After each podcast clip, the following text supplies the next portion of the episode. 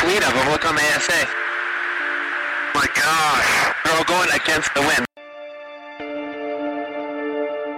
It was basically a cube with inside of sphere where the points of the cube uh, were touching outside of the sphere.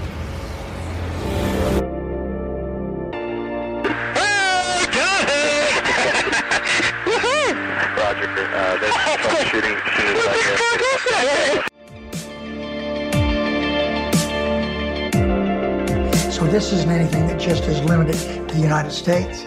It's a worldwide phenomenon. That UFO podcast is powered by Zencastr. Zencastr is one of the world's leading platforms for recording and hosting podcasts. The open beta strives to put the power of studio quality remote video production into the hands of anyone with a story to tell. Features include HD video recording, studio quality sound, chat, and footnotes. All running right from your browser so you can record from anywhere without ever installing anything. Check out the links in the show description to find out more.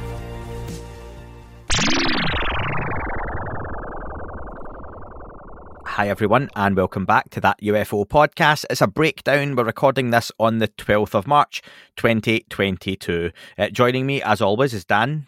Hi. Hi. It's, we, we've been doing this for a while now. You, you always give me such nice intros, and uh, and yeah, I, I think I think maybe we can just skip those now. I was going to say welcome to the podcast, but yeah, that's, that's for guests. that's for, for guests. Um, so lots of little bits to cover within this one. Um, we were going to record this the other day, but there's been lots going on, and I'm busy, you're busy, um, and, and, we've managed to get to it today on a lovely Saturday evening here in the UK. Um, and do you know what? For the first time, and I don't know why I've not done this before, I asked some of the listeners on on Twitter and, and various platforms. Uh, that's a lie. I said I just used Twitter. I should have used others. Um, check me checking myself. Uh, is there anything they wanted us to cover? And a couple of people quick quickly got back with a load of things, so we'll we'll tear through those later on. But there's a Very few cool. bits of news that are that are definitely worth covering. So if there is stuff you want us to cover, folks, within the breakdowns, we do try and keep them weekly when there's stuff to talk about, because otherwise, when there's not a lot to talk about, people make stuff up. Um, so what, what we'll start to do it's is. True. It is. It's very true. Yep, that's one of the things we need to cover later on in a way. Um, new James Fox documentary, Dan, has been announced obviously some time ago. Very exciting update from James Fox. The documentary on the Varginha case in Brazil is going to be called Moment of Contact. And from James Fox's socials, if you're not on the social medias, uh, you won't have seen this. He said, We have worked tirelessly he said, We have worked tirelessly for months to produce a documentary in record time on the famous or infamous 1996 Varginha UFO incident. I'm proud to say that we are just days away from having a powerful and compelling rough cut. It's called Moment of Contact and will be released late this year. Thanks to all of you for your continued support. Hashtag Varginha, hashtag UFO. Um, it's also been picked up by uh, is it 1091 Pictures uh, for distribution. No dates yet on release, but like James said, it'll be later this year once it's finished up. And uh, he's going to be on the pod to talk about that when the time is right. I've been in contact with James, and as soon as he feels he wants to come on and, and have any kind of conversations, but I, I get James as a, a, father. You know, I always appreciate if they're, they're parents that come on the show and stuff. Um, and he spent a lot of time away from his young son when he was away filming the documentary, and he is tearing through the work. If you keep up to date with his socials to get this thing ready as quickly as he is, so very much looking forward to that. Uh, and when James was on with myself, Dan, he mentioned people shouldn't expect this to be the phenomenon two. That is going to be its own piece. The phenomenon two will be coming out. This is very much uh taking a magnifying glass to a particular case and really dissecting it and getting involved and I don't doubt this will be a very, very good piece to watch. Very well made, of course, as anything James does is. Yeah, absolutely. And and the cool thing about this case is that there's actual kind of you know, as the name implies, there's actual kind of contact and interaction between beings and people. Um, so it after after James played so loosely with that idea and the phenomena, I'm very intrigued to see how he presents uh, such a such a landmark case. Really, I think in my head, I always think of the best kind of footage in any movie of of alien contact or like what should be genuine was in Signs with Joaquin Phoenix, you know, M Night Shyamalan. When they actually see, I, I believe it's in Brazil, isn't it? When they oh, cut the the children's news, birthday party. Yeah, that's right. it's a children's birthday party in Brazil, and they say, "Look out! Look at this footage. It's disturbing." And the handheld camera shakes as it shows you like a, a being just passed by the alleyway and That's that's, right, the yeah. first time in the film you see one of these things kinda and it's really really well done and for me that's that's kind of what i have in my head with this varginha case. So i'm looking forward to seeing if that kind of mirrors up in the same way when i first read the harry potter books that you know i had all these ideas of what they would look like and what the places would be like. So i look forward to james kind of bringing that to life with the with the cast and crew that he's put together Yeah, absolutely. He, he's always so tasteful with his recreations. You know, there's no overly dramatic music. It's not very ancient aliens. It's more kind of probably what the person experienced in the moment. Um, and and yeah, I, I love that he always takes that human angle because it really is important what it does to us. Yes, looking forward to that very much. Um, I don't want to be too pleasant about James or anyone on this pod because uh, a recent Apple review, which was one star, um, called us propaganda, and I sent that to Dan today. didn't I? I, I sent the screenshot. I was like, "Yep, we're now propaganda." Um, so yeah, from the shed, I am, yeah, I'm creating a propaganda piece. Um, but yeah, so if you are on Apple, that would be great if you could leave a five star review to to counteract that horrible, horrible one star review. But yeah, I I, I guess for, for anyone that's read the three body problem, they're probably remembering right now that there's a group of people that are kind of readying the rest of the human race for, for this arrival of the, the other race. And uh, yeah, I guess I guess you could count us amongst those people because we're embracing the idea and talking about it. Yeah, we'll get to the conspiracy stuff later on. Um, next up, Dan, uh, just a really quick one, but it came out uh, yesterday as we record this, or two days ago. George Knapp, uh, through his 8 News Now website, uh, where he works in Vegas, the, the headline was A former CIA specialist reveals new secrets of Area 51, including its, its real name. Uh, this is from the title of a new book by T.D. Barnes, CIA Station D, which is all about the history of what we know as Area 51. Um, apparently, this this new name has come out. uh, One one of many names that Area 51 goes by, as people may or may not know. But yes, CIA Station D was also a name, which is pretty cool to hear these things coming out. Uh, it's something, to be honest, I'll pick up the book myself. While it's not necessarily UFO related, it's about a very famous piece of UFO lore or, or ufology, you know, UFO history, whatever you want to call it. Um, I'll need to catch up with that interview anyway myself. But what did you think of that one, Dan? Re- real interesting. It, it speaks to different things having different names depending on who you speak to, and it's pertinent to the UAP issue in another way, I think, because when you know you have people like Black Vault, uh, oh sorry, John Greenewald, he, he has a name. Um, he will use uh, FOIA to, to get information. Now, with FOIA, you need to be very specific in your requests. So, if you don't know a term for UFOs that they're using, perhaps you wouldn't be able to get that piece of information. So, it, it speaks to that uh, side of things. You, you know that we, what we have UAP, OVNI, UFOs. They're just some of them. You know, in Colombia we experienced spirits, lights. You know, all these other things, um, and they're all UFO reports. So the information that we want could just be stashed somewhere and with you, you know a very strange name used for the phenomenon that none of us has ever thought of.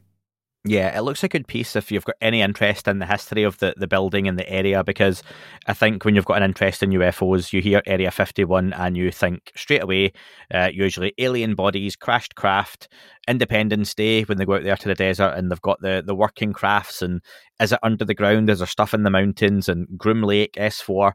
But this is looks like to be a really well put together piece.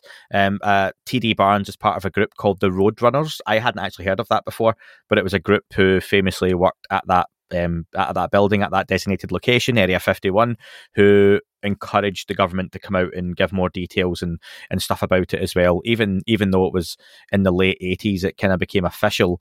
They talk about how the Russians knew about it in the 50s and 60s, like with their various spy craft and spy planes and things like that they were using as well. So it looks like a really interesting book. So I'm I'm probably going to pick that one up myself and, and have a flick through it. So yep, definitely look forward to to that one. Dan, you're up next with a, a US legislation update. Yeah, there's been a little bit of movement. So what's known as the um, Appropriations Act has, has kind of started coming through the House, um, and has now been sent to Biden. So we're just waiting on him to sign it. But there are two specific UAP related things in here, um, as reported by Dee Johnson at Dee Johnson on Twitter, I believe. Um, go follow him. He, he's great with this stuff. Um, but yeah, there, there are two two key things that are being added to the UAP language that we saw passed over Christmas. So the language basically reads, or the pertinent language reads, the Director of National Intelligence and the Secretary of Defense shall jointly require that each element of the intelligence community and component of the Department of Defense with data relating to unidentified aerial phenomena make such data available immediately. And this is the new bit um, immediately to, to the UAPTF or the successor entity and to the National Air and Space Intelligence Center. That's NASIC. NASIC is Air Force. Um, and they're based out of Wright Patterson, which people familiar with UFO lore will know that's where crashes and you, you know all these recoveries meant to be taken to to study. Um, so we could see a number of things come of this. Basically, the Air Force might be stepping into the conversation. It opens the door to defense contractors to get involved now in the UAP work mm-hmm. through NASIC. Um, and in the legislation passed over Christmas, there was a requirement in there that it wouldn't just be that the UAPTF observe the UAP phenomena and investigate it. It's that they're trying to exploit what they're witnessing. So NASIC would play a key part in exploiting that technology. So it's really great that they're involved. The other part is that these um, the committees that are asking for all of this, they actually want reports every 90 days from it passing, whereas the the previous legislation went through, we had kind of biannual reports, you know, to a year. Um, now we're looking at every 90 days. So once this passes, you can start counting down your 90 days, and then you know that your officials are receiving classified 90 day reports from the UAPTF. Like I say, it's classified, so we might not hear about that unless they speak about it. I'm going to play devil's advocate again on this, and I've done this before on this subject, but is it not fair to say that in a period of war, which we're, we're now in, unfortunately, where the US, while it's not directly involved in the war, almost every country is indirectly involved in at least some way with, with what's going on in Ukraine and Russia, UAPs are as much as anything can be tied into to drones and other craft that may operate, which the US doesn't know too much about. Would it not make sense that this looks like it is being sped up because there may be some secret tech within this that's worth them finding out about in a kind of time of heightened tension? Or is that unfair? No, I, I, think that's completely fair. You, you, know, there's going to be all sorts of technologies behind the door at NASIC and all these pro, um, technology development places that could come in handy. And unidentified aerial phenomena or the research of could provide a, a, good open door to revealing some of these technologies and maybe the crazier things that inspired them. Who knows? So one one interesting thing from here as well on the in the language is on the name. I know we've been waiting a while to know what this new entity is going to be called. Um, it specifies that the term Unidentified Aerial Phenomena Task Force means the task force established under the Department of Defense announcement on August fourth, twenty twenty. That was the one that became AOI MSG. So it does look like the the successor office to the UAPTF. Uh, they're really pushing for it to be the uh, the AOI MSG. And I'll always go back just on the whole, you know, the technology argument, just to look at both sides. Chris Mellon, who is someone again propaganda that we we put a lot of faith in what he says and the work he's done in the past. But he came out in an article and, and mentioned that these objects are clearly not Russian or Chinese, particularly Chinese, when a, a Chinese space rocket crashed uh, in a rural providential area of, of China and it landed on like a kind of piece of road basically. And Chris Mellon made the point it's clearly not these guys with this advanced technology because look, the rockets are literally falling down on, on the land. Yet only a few weeks after that, there was a hypersonic missile tested from China that went apparently round the globe very, very quickly, which allegedly the, the US knew nothing about. So on one hand, you've got the, the technology being deemed, you know, poor or not as good as they're making out, and then on the other hand, wow, they have some really advanced stuff. So it's always, I think, best to look at this with an open mind and an open, you know, it, it could be this, it could be this, and, and until you've got more data, don't put all your eggs into one basket quite yet. But um, yeah, it's again, we've had this down period, haven't we, that we keep talking about now for a few months, and and we saw the the ramifications of that in terms of the the social media chatter, and even even on Reddit and and other platforms, you can see the the clamour for UFO news isn't there like it was in in last year in May, June, July, August. I mean, if you're a podcaster, I'll be honest, like you, you, see the spike in numbers when the task force report came out, and when when Fox and CNN and NBC and Good Morning America and the Australian news are picking it up and the German news, you see the numbers reflect in people's podcasts and YouTube channels and everything else. And as the year went on, probably after the JJ Abrams stuff came out, and, and that kind of was the end of the crest of that wave. And it, as things started to die down, the the the general public, the people who have a passing interest, tend to fade away from the subject because ah oh, well, there was no alien bodies, no craft, no pictures, no videos, and they're kind of waiting on that next wave to come up. And I think what we're starting to see is the beginning of that next wave, that next piece of momentum because as we go on, we're going to get those first reports. Hopefully, what we're going to get in the background, there's going to be reports, like you say, though, whether we see the reports or not, or we see pieces of them, or whether we get those leaks that we like to get. We'll have to wait and see. But I think hopefully we're at the start of that that news cycle coming back through. And I again would love to see the particularly the US news picking this back up, carrying that baton, and then passing that on around the world that hopefully this time again the UK news picks it up and you know the, the, European news picks it up and the African news picks up. You want to see it go around the globe and people start to have those conversations and the general public can kind of stir up that that kind of passion again that we saw for it for a kind of short period last year. So that that excites me. I'm looking forward to that. Um but yeah anything to add to that one Dan the, no, just I completely agree with you. The you know it's going to go up and down and up and down in terms of what news we get. There is actual work to do, so it's not like there's a big load of paperwork that they can just chuck on the president's desk and go, "Here you go, here's everything." Um, you know, there are a number of things still going on in the background. We've got the the DoD Inspector General um, report still due to come. Um, that'll be about their investigation of the, um, handling UAP issue and their handling towards Lou Elizondo as well with his credentials and deleting mm-hmm. his emails and things like that they're both potentially big movers. So keep an eye out for those. We've got the legislation going through, which enables them to actually put the safeguards and tools in place to do this research properly and to actually be able to hold people to account for withholding that information. So we're at the very start of the conversation here, but it's the it's the start of the kind of the official face of the conversation. And I think this is what Lou is getting at when he says in interviews that if people are a little bit impatient, they should go away for five years and come back because there'll be a lot more information you know on the on the table to to read through. I, I, think you experienced the same thing as me where we're so we read about this all the time and we're always watching stuff to do with it.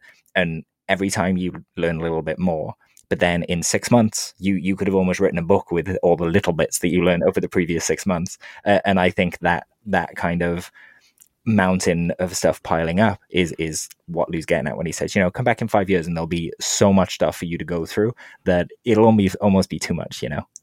Hundred percent. And um to segue into what we're going to talk about next, we're going to tear through some little little bits and pieces of news. Um, one of the the Twitter followers uh, at Lyrical Yul Brynner asked us to cover a few different points, and the first one of those kind of it comes on the back of what we've just talked about, though the potential for UFO, UFO sightings over Ukraine and Russia, uh, given they're now in, unfortunately, a, a, war, or if you're the Russian military, a special military operation, you know, just, but not to get political or talk about the war and all that kind of stuff as well. It's when you say special, yeah, there's enough going on in the world, and, and other people hear this stuff on the news, and for some people this will be a bit of an escape. But we'll, we'll address the, the the UFO aspect of it.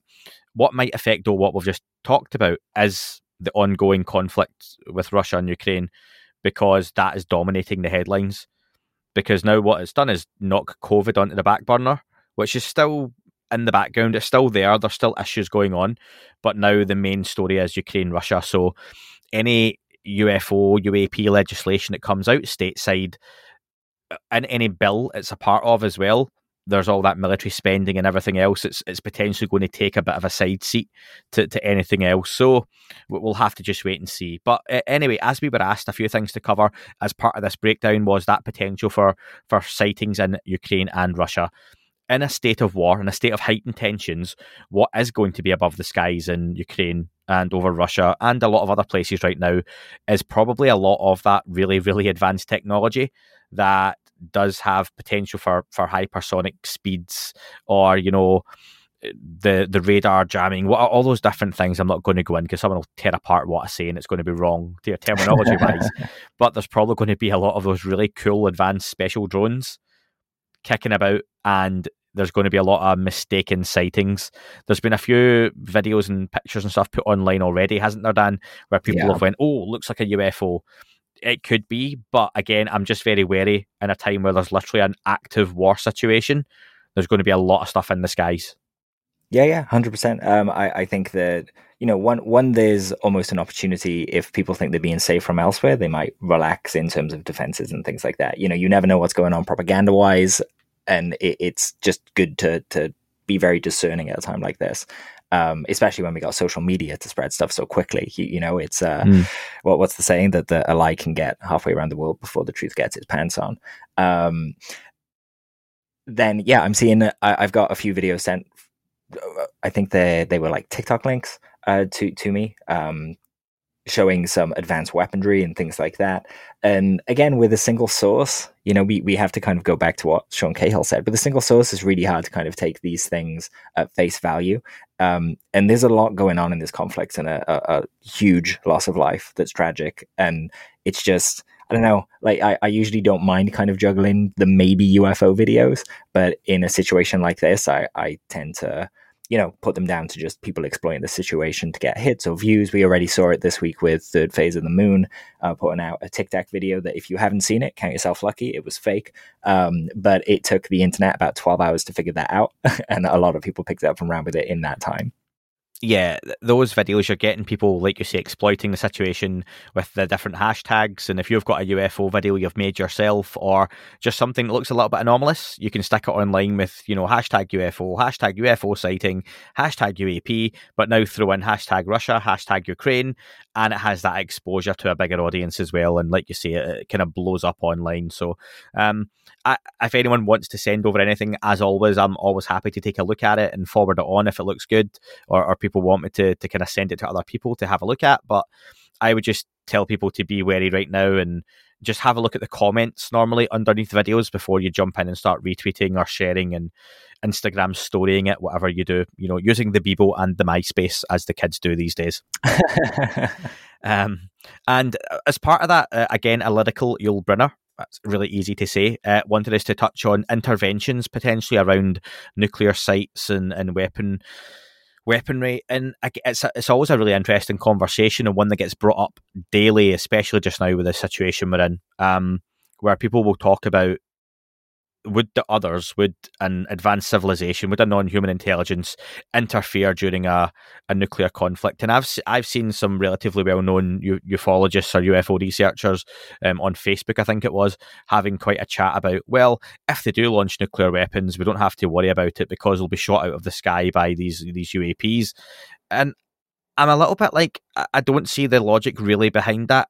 I get they can apparently, allegedly, it looks like turn them on and off at will. They've kind of messed about with these things at various nuclear sites around the world, but they didn't stop Hiroshima and they didn't stop the Fukushima plant blowing up. You know the issue that was there. They didn't stop Chernobyl when those you know levels were going off the chain. So there's nothing necessarily to say. And obviously, I forgot to mention Nagasaki, but any other number of nuclear tests that go on around the world, we don't hear that much about you know them stopping them. But I saw a whole it was a potential rabbit hole, and I won't go too sideway here. But the other day, where people were talking about are a lot of these nuclear tests in the upper atmosphere and and under the water to actually deliberately knock some UAPs out, and you know, but it was quite interesting. But that's another story for another time. But yeah, for me, there's there's not a whole lot to confidently say. Ah, yeah, they can launch the nukes. It's fine. They'll be shot out the sky by a load of tic tacs. I we- don't necessarily think so. we we've got to remember that we we don't know the visitor's intentions and it's really hard to read and anything that we do read is a, it comes from a very human place for us it's hard to think outside the box because Mhm. everyone's human and this is always ever known um, when when it comes to this stuff i tend to think that it's kind of like parenting children. You you don't you don't want to do the thing for the kids. You want the kids to understand what they should do when you leave them to themselves right?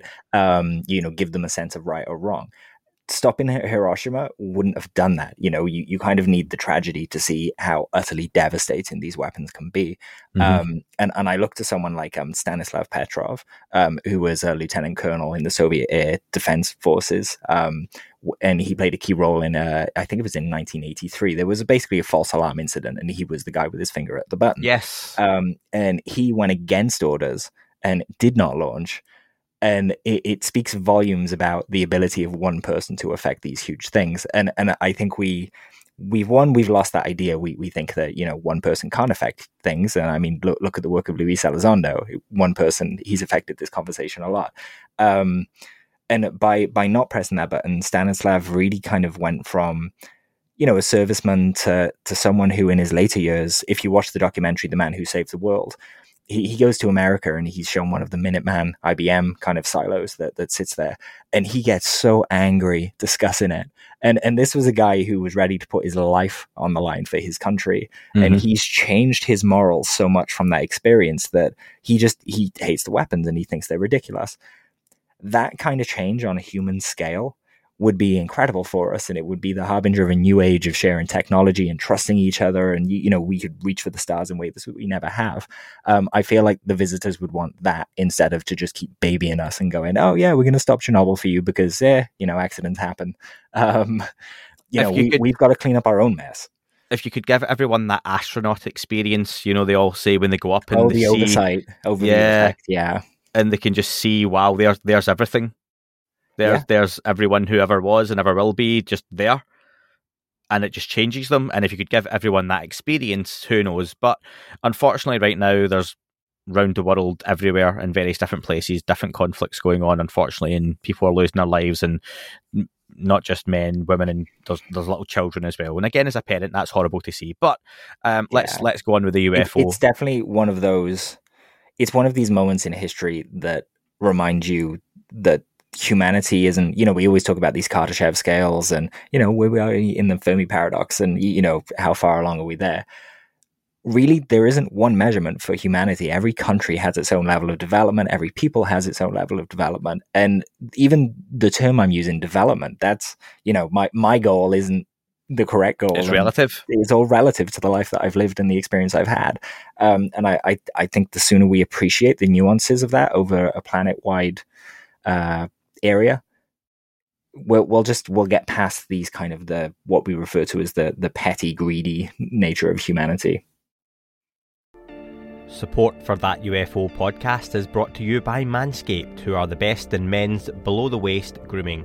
Manscaped offer precision engineered tools for your family jewels.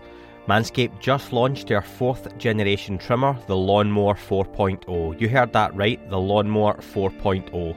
Join over 2 million men worldwide who trust Manscaped with this exclusive offer just for you listeners 20% off and free worldwide shipping with the code ANDYUFO at manscaped.com. That's promo code ANDYUFO.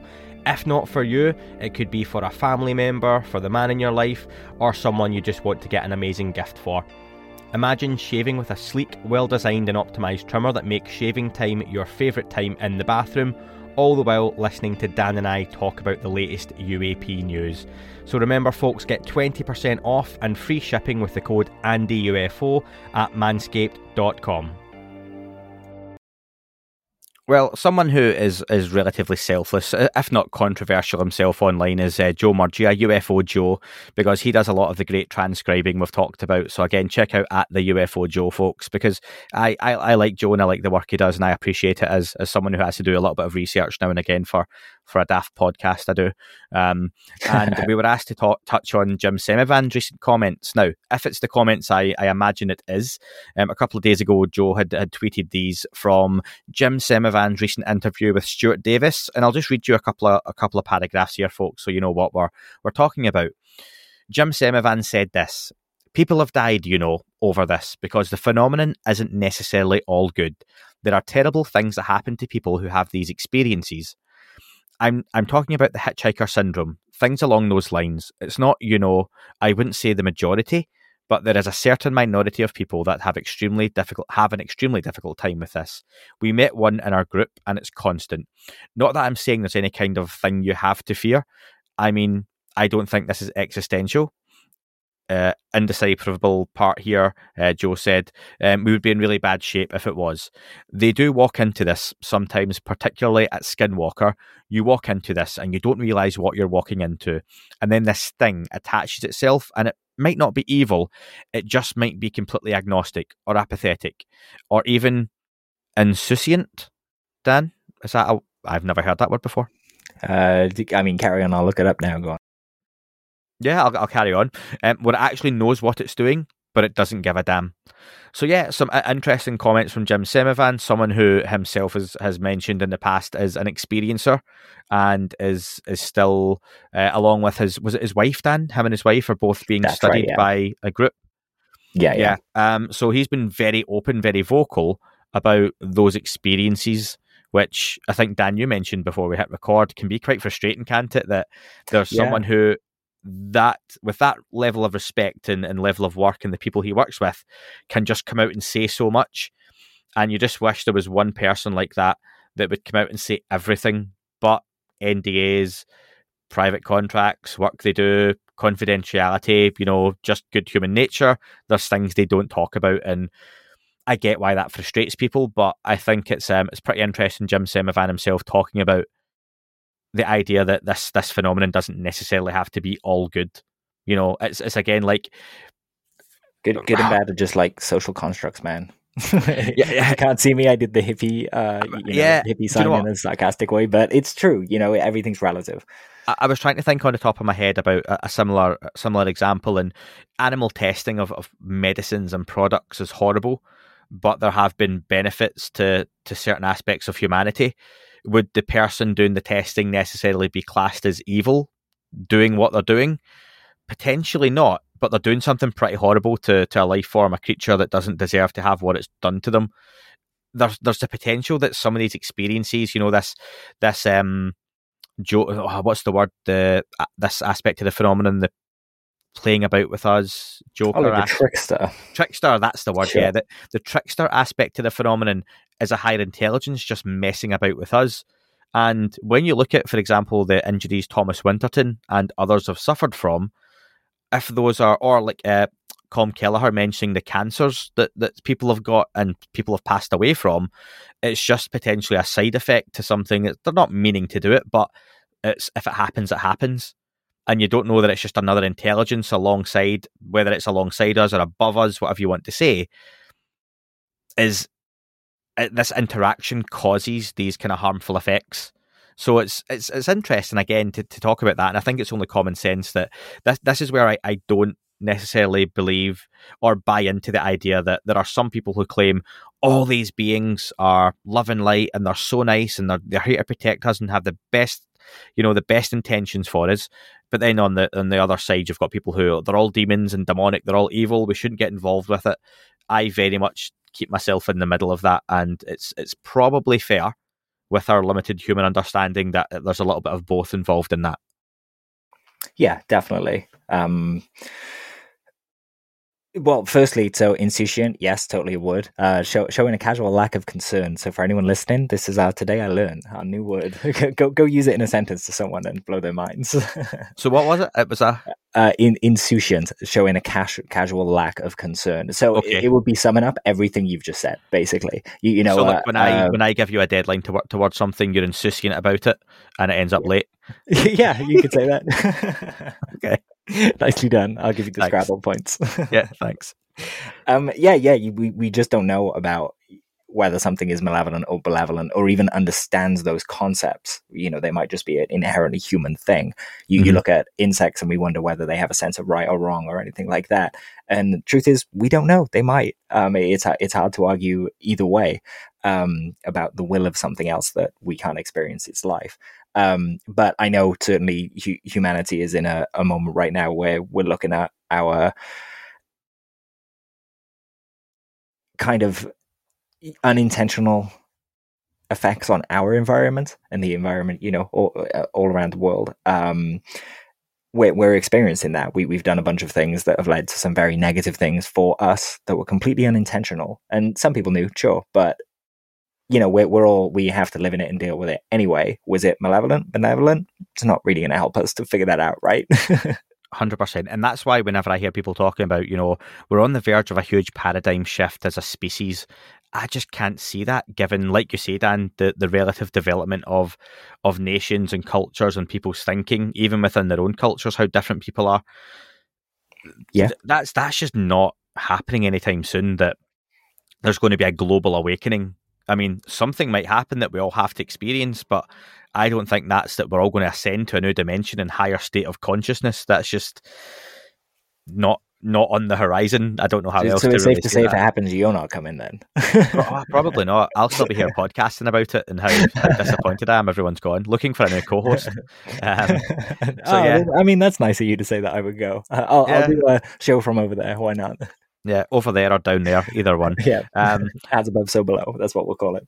yeah, we were asked to touch on A Tear in the Sky. Um, A Tear in the Sky.com is the website for the new documentary that is part of uh, UAPX. Looks very well produced. There's no trailer yet. Um, there's not much to cover on that one. We talked about it on the last breakdown. Um, it's there's no updates yet, but again, I'll I'll have Gary Voorhis back on the podcast if he's. I'm sure he wants to come back on. I will speak to Gary um, to discuss that as and when the time comes. Um, we were also asked to cover Nope which is the new movie coming out from Jordan Peele. We won't go into too much movie chat here, folks, I'm but so very excited. yeah, So very, very excited for this one. yeah, this this looks like it's going to be a horror type movie. uh, yeah, where the the antagonist is some sort of UFO, essentially. Um, from what you see in the trailer, it's a bit mashed up at the moment. There's and it gives you flashes. There's what looks like some greys running about, you know, potential Varginha esque um, incident going on, but.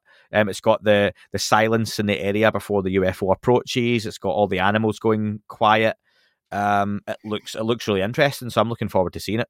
What what I love about the trailer is that it's given us so little that we can't define what it, the the other thing in the trailer, the anomalous thing. So we've just got to call it a UFO. You, you know that it, he Jordan Peterson is definitely going to play with that in the film. Um, and I love his movies because he plays with expectation. Every single one almost feels like there are two or three films wrapped up, and depending on the reasons you're watching it, whether it's to kind of you, you know study the racial relations and the what what they're speaking about or what he's speaking about there, or whether you're just watching it for entertainment, there, there's a whole bunch of levels going on, um, and I'm excited to see what he uses the idea of the other for in that regard.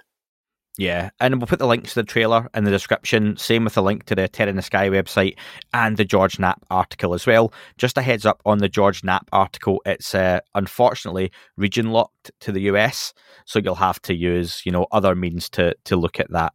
Pro- Proton Um, VPN is a nice legal free means. Um, Oh, well, there you can go. download it on the iOS App Store or Android App Store. It's just a free VPN. Just uh, yeah, download it, connect to the USA uh, option, and you'll be able to just enter that uh, news eight news now link and read it.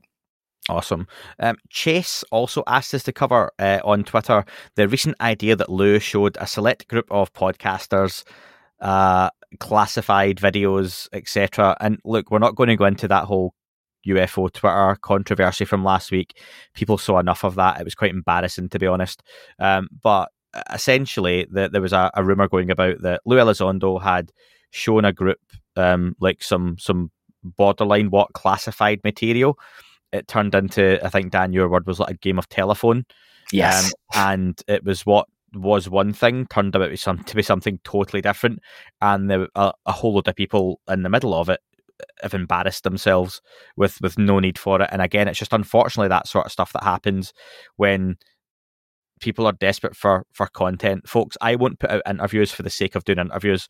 Uh, if there's if there's no one there to interview which in this game there, there always is and if you're doing it right there should be. But also like these breakdowns we won't just do them when there's nothing to talk about. There just wouldn't be one that week. And for whatever happened a whole lot of controversy get get stormed up names get thrown about accusations got made and it it blew up online and you'll probably notice like Dan and myself stay out of those conversations. We don't really get involved. We don't like and retweet and comment and stuff like that. Um it's just again it happened last year when we went to London and, and, and Lou came to meet us for lunch. We were in a really busy busy little bar restaurant. The Lou wasn't sitting with a laptop or a, a gaming projector showing us classified No. briefings that he's had. You know, there was literally people at the tables all around us while while we were chatting. So that that this is again, I think, what sort of happened. Dan, uh, did you even hear anything more about this as to to yeah, what actually? So the it, it was interesting because I, I know where it started and I know what it's become, and the rumors come back to me with some more details, and I'm just like, that is not true. You, you know, as someone that knows how this rumor started, that th- this is a game of telephone. What happened was basically Lou showed us a, an article on the Sun website that contained a video that video was spoken about and assumed by a bunch of people to be like this super secret video. It wasn't. It was on the Sun website. It's up on YouTube. Um, Lou, Lou gave uh, Disclosure Team a comment on it. Uh, Disclosure Team did an interview with the guy who filmed it. So there's nothing secret here at all. But for some reason, some people felt that they had to kind of say that and and start causing waves in the community for for some likes or something like that. But that's that's as far as I'll go. It's just nonsense. Basically, we'll we'll include the link to the video for you here just to show that it's really nothing classified Yeah. or crazy. Yeah, a few people asked in the Discord chat and, and on Twitter and stuff, do you guys know much more about this and was there stuff being being shown in the background? You know, if there was, it certainly wasn't to us, and it sounds like it's just become a whole lot of nothing. So that's all there really is to say about it, and it's it's just disappointing. We we stay out the drama, folks. Like I've got enough to do in a day to day basis without getting involved in that kind of stuff, and there are a lot of great people doing a lot of great work online. A lot of great tweeting, blogging, you know, podcasting, YouTubing, all that kind of stuff without without the need for the nonsense that can go along with it. It's a fascinating subject, so you don't need the drama to be yeah, part of it. it's it's really bizarre that some people think that this isn't a crazy enough. So like, you know, Yeah. extraterrestrials visits Earth not interesting enough for you. exactly, exactly. So so yeah, it seems to have come and gone, which is which is for the best. yeah, for Um, sure. Uh, Last couple of bits to touch on, then, folks. Uh, Dan wanted to apologise. It says here for for panicking people. Is that what it says? About the show length, yeah. Um, we we hear you loud and clear. A lot of people got back in touch. Many many of them very passionately. Um, just saying, don't change the show length. A lot of people will watch twenty minutes and then Just- come back. just to clear up, this wasn't I was going to change the show length. Dan threw this out on a recording, and it was more from a point of view of should he cut down the videos to, to shorter lengths? So if I record like it, an yeah. hour or an hour and a half interview, should he release them in smaller chunks? And people almost unanimously were like, nope, nope, nope. Um, that's that's what he was looking at in terms of analytics and algorithms Yeah, and absolutely. off the back of that though what we're doing now is the the monthly recap if there comes a point where i have more time i could do weekly shorter versions of the interviews and then longer form as well.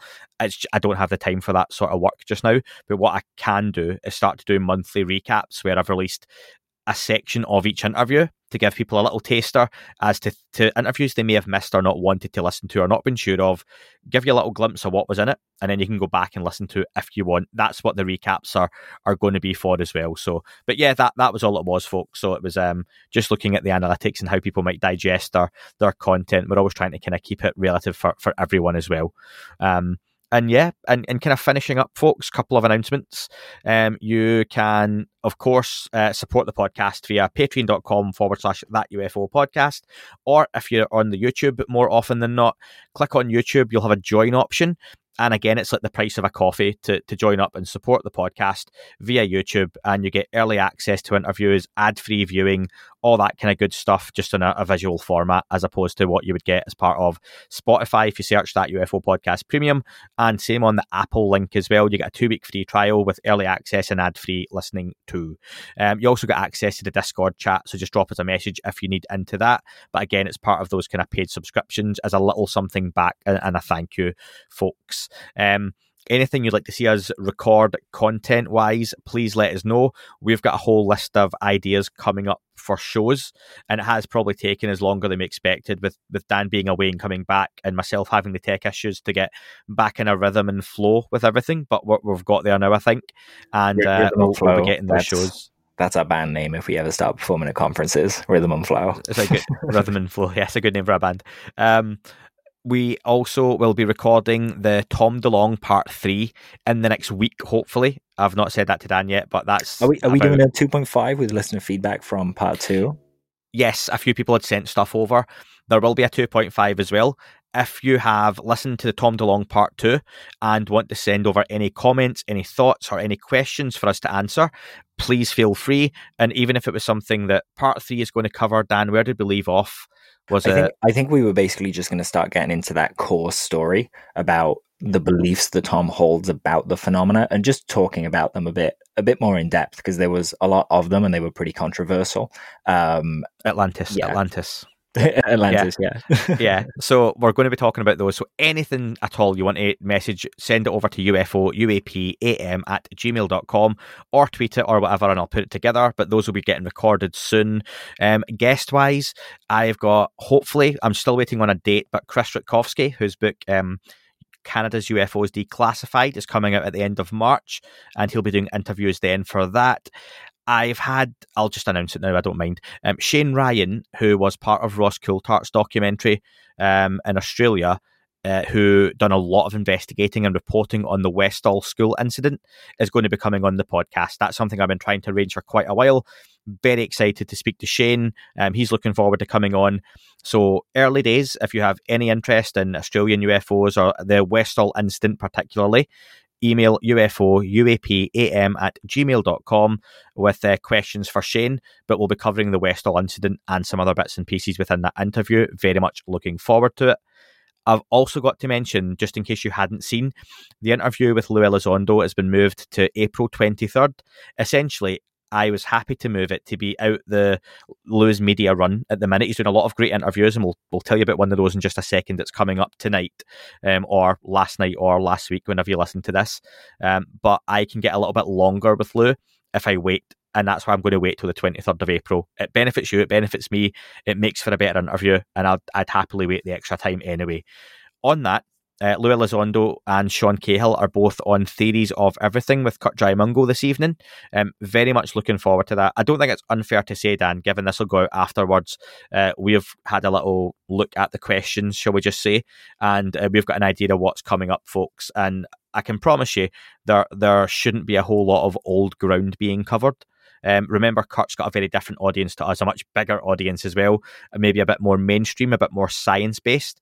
Um, so there will be some stuff kind of covered, but there's a lot of really decent questions in there. I can guarantee you that, which hopefully get some really good answers from both Lou and Sean. Sean's very, very underrated when it comes to interviews and, and what he talks about and how he talks about it as well. And yeah, absolutely. Um, I, I just wanted to add in there that because Andy's just explained, or you've just explained, I should say, I was talking to the audience then, um, that you've got an interview coming up with Lou. If something isn't asked in the theories of everything interview, piggyback off it. Let us know what you want us to pick up on, and and you you know. A, a lot of us podcasters talk behind the scenes, and none of us like repeating things. So help us help you, and and tell us what you'd like to see covered, and and we'll we'll try our best.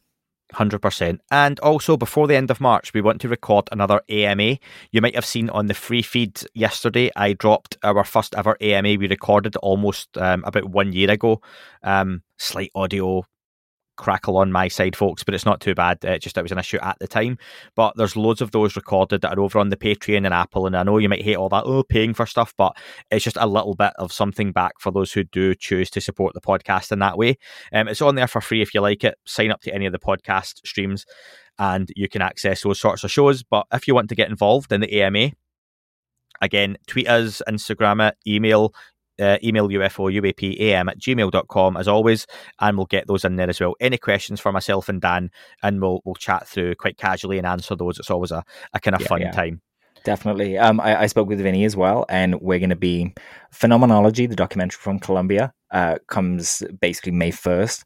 So at the end of April, we're going to try and do the AMA for Colombia, and we'll be presenting all the videos we kind of took while we were out there. Not kind of, you know, spoiling the documentary, but giving you guys a sense of what we did out there, what you can expect from the documentary. Um, that comes out just a few days later. I think that'll be interesting. Andy will be with us asking us questions and kind of providing the audience voice and, and holding our feet to the fire as well. So I, I'm excited for that one. Hundred percent. Dan should be worried. Uh, and the last one uh, you might have seen the live listener call in is going to be on Saturday, the twenty sixth of March. That's at ten PM UK. If we're right though, because of the clocks changing, and Dan, that means it's going to be I mean, 10, it's still 10 p.m. UK. It, 10 p.m. UK, will but- be later. yeah, earlier. uh, but it's going to be 3 p.m. Pacific and 6 Oh, p.m. yes. Eastern. Good shout. That's the ones, yeah. Yes. Um, 55% of the audience is US based, so there you go. Important seventy get that out percent of statistics are made up on the spot. Is that one? Yeah, that one's a lie. Uh, but yeah, uh, so there you go, folks. Yeah, that'll be on uh, the 26th of March. Um, live listener calling would be great if people get involved and come on. We'll, there'll be a link. You can join us, talk to us, answer a question, get off and let someone else come on. Um, but people have already started sending me over. I say people, I've got two um, voicemails that they won't make the live show, but they want us to play their call. That's it can be a idea. video or it can be audio based. We'll play it on the live, and Dan and I will answer it uh, on there for you. So if you want to do that, email it over, tweet us, get in touch if you're not too sure. But it'd be great to have as many people involved with that as possible. Dan, good little breakdown there, good recap. It's kind of got me Yeah, up to speed with where everything is. no, Um, no James Webb update this time because the mirrors are still aligning. It's- so it's that's still it. There's no yeah, a good a good example of no update because nothing much has happened. But by saying that, you've kind of updated everyone, so he's still yeah, kind of true. Very Yeah. short update. Damn. But that's it. But yeah, listen, folks, thank you very much for listening. Thanks for checking out. Uh, on Monday, the 14th of March, you will see the Daniel Otis interview. Uh, journalist and writer. His article on Vice.com is really good on the 20 years of declassified UFO documents. Check it out. Um, really interesting to hear a, a journalist perspective diving into this topic. And even Daniel, as you'll hear, is still trying to find out where that line is. How far can he go? How far can he discuss? Keeping things reputable but also relevant to the conversation as well. So Ve- yeah, very interesting that. one that one. Um i, I was with, with dan I, I love his work. Um obviously i love his name as well. Um but I, I didn't have a good read on you, you know where that line was for him and and how much of a skeptic versus debunker versus you, you know that kind of scale. Um and and yeah I, I think he he's an asset after that interview and he's a really intriguing guy and i'm going to be following his work and i'm excited for everyone to listen Definitely. Again, folks, thank you for listening, and we'll speak soon. That is all for this week's show. Thank you very much for listening. Please remember to leave the podcast a review on your chosen platform. You can like, retweet, and subscribe. That would all be very much appreciated. The shows are being uploaded onto YouTube as we speak more and more. You can sign up at patreon.com forward slash that UFO podcast to access the shows ad free as well. Please get in touch on Twitter, Facebook, Instagram, that UFO podcast. Of course, on Twitter, it's at UFO UAPAM. And again, folks, as always, keep looking up. You never know what you might see.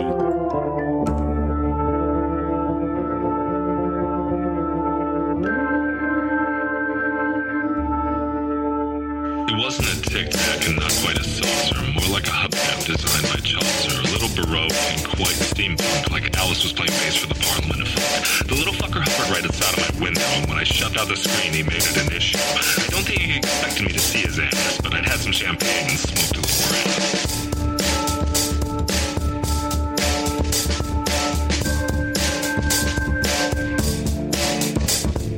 Meditative gamma state full on meta. Can't imagine how it could have been any better. I got to the top of the stairs and there he was. You awake? I was about to abduct you, cuz.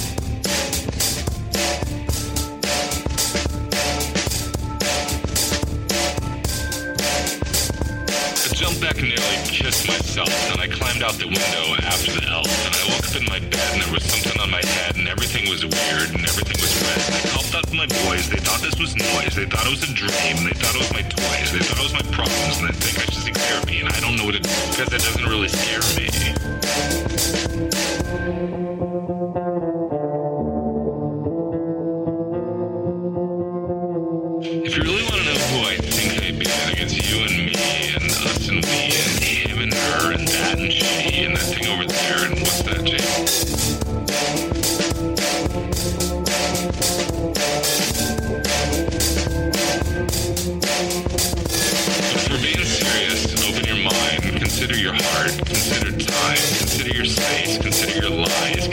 Life, consider your eyes.